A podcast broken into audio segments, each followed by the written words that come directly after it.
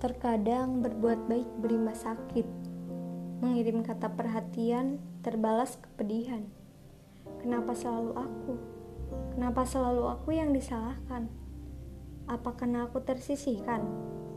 Terlalu banyak wanita yang terlebih sempurna. Kamu terlalu memberi harapan pada perjalanan berbanding waktu yang gak kunjung bahagia. Sekarang aku diam.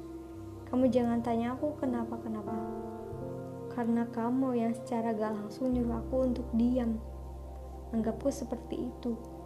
Terlintas muncul di pikiran karena hati yang gak baik-baik lagi. Aku gak minta ke kamu untuk jadi prioritas. Aku cuma minta ke kamu ingat aku satu menit di setiap harimu. Apa itu sulit? Kamu beda dari sebelumnya.